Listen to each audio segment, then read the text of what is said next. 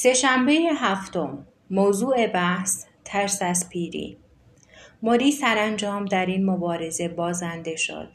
حالا لازم بود که کسی پشت او را تمیز نماید. او خیلی جسورانه و با شجاعت با این مسئله کنار آمد.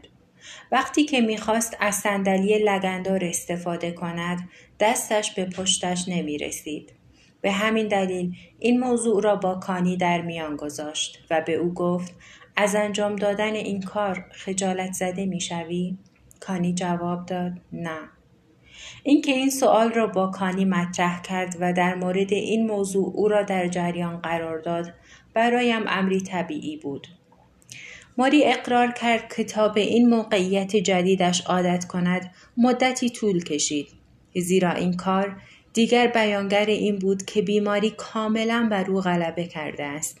اینکه دیگران خصوصی ترین اندامهایش را لمس کنند، دستشویی رفتن، حمام کردن، پاک کردن بینی و شستن خصوصی ترین اعضای بدنش، او دیگر تقریباً برای انجام همه کارهایش به جز نفس کشیدن و بلعیدن نیاز به کمک دیگران داشت.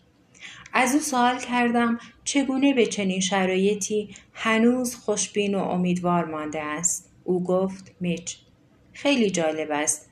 از اونجایی که من یک انسان مستقل هستم، پس باید وجودم در برابر این گونه مسائل از خودش مقاومت نشان دهد.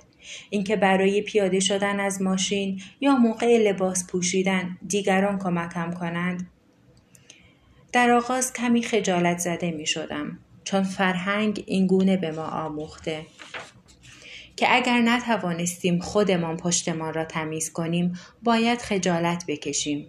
ولی من با خودم فکر کردم و گفتم: آن چیزی را که فرهنگ میگوید از یاد ببر. من در زندگیم به کرات سنت و فرهنگ را زیر پا گذاشتم. دوست ندارم خجالت زده باشم. آخرش که چی؟ منظورم را میفهمی؟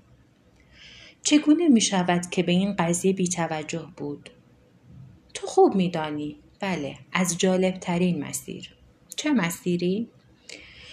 من سعی کردم از این وابسته بودن خود لذت ببرم. حالا دیگر وقتی دیگران من را از این پهلو به آن پهلو می کنند و پشتم را کرم می مالند تا زخم نشود، یا زمانی که پیشانیم را تمیز می کنند یا پاهایم را ماساژ می دهند، احساس لذت می کنم.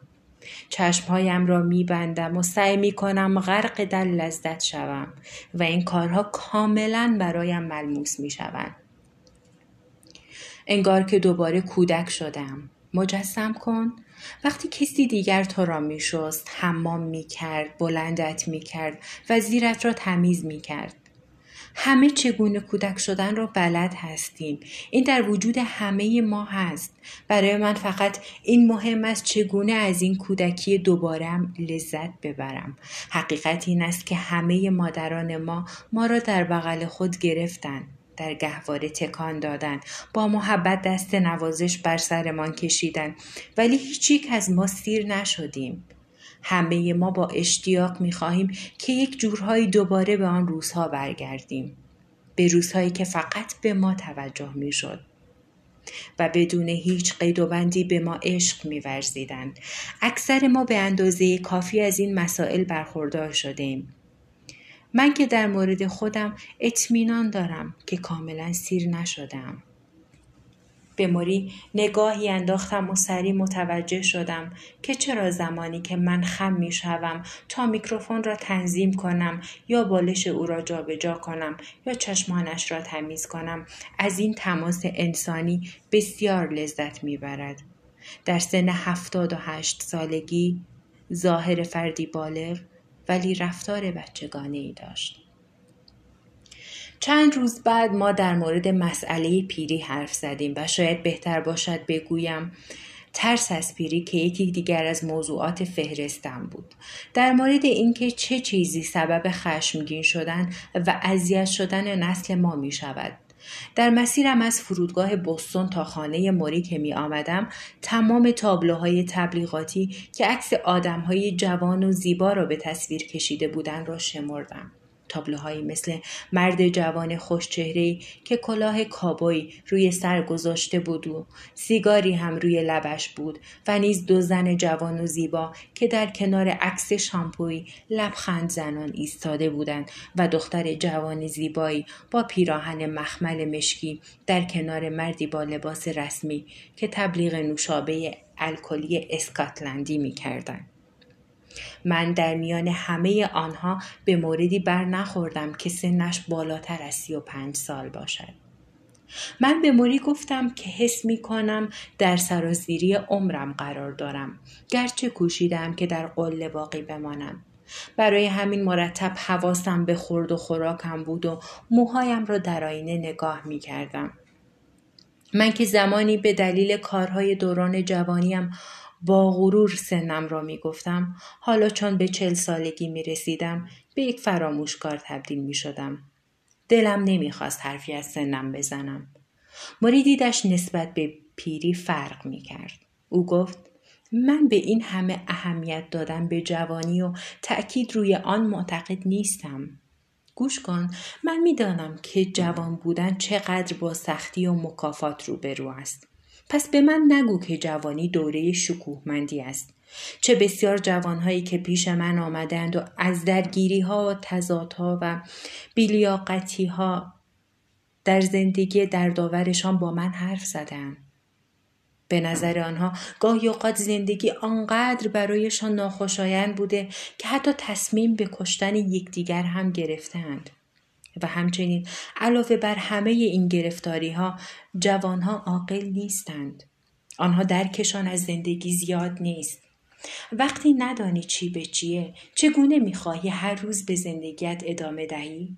یا اینکه وقتی دیگران به راحتی میتوانند تو را تحت تأثیر قرار دهند و در مورد عطر و لباست نظر بدهند که فلان عطر را بزن تا جذابتر شوی یا فلان شلوار جین را بپوش تا بیشتر دلبری کنی و تو هم باورت می شود. عجب حماقتی. پرسیدم تو هیچ وقت از این که پیرشوی نترسیدی؟ میچ، من پیری را با آغوش باز پذیرفتم. آن را پذیرفتی؟ خیلی ساده است. تا وقتی سن و سالت بالاتر می رود چیزهای بیشتری یاد می گیری. اگر همیشه بیست و دو ساله بمانی به همان اندازه در جهالت و نادانی خواهی بود. سالمندی فقط به معنای فرسوده شدن نیست، بلکه رشد و بزرگی هم هست و اینکه داری می میری فقط جنبه منفی ندارد، بلکه این جنبه مثبت را هم دارد که متوجه می شوی قرار است بمیری و برای همین تلاش می کنی بهتر زندگی کنی.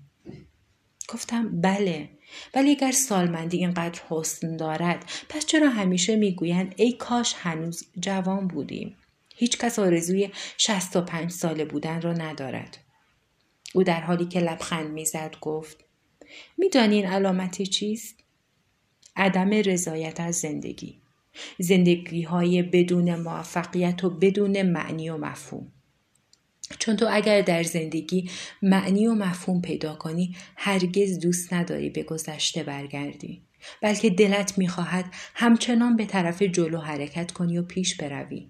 دوست داری چیزهای بیشتری را ببینی و انجام دهی. تو نمیتوان... نمیتوانی تا شصت و پنج سالگی صبر کنی. گوش کن، تو و همه جوانترها باید حواستان به این نکته باشد که اگر همیشه بخواهید در نزاع و درگیری با پیری باشید همیشه در نارضایتی و ناراحتی خواهید بود، چون بالاخره روزی پیری فرا میرسد.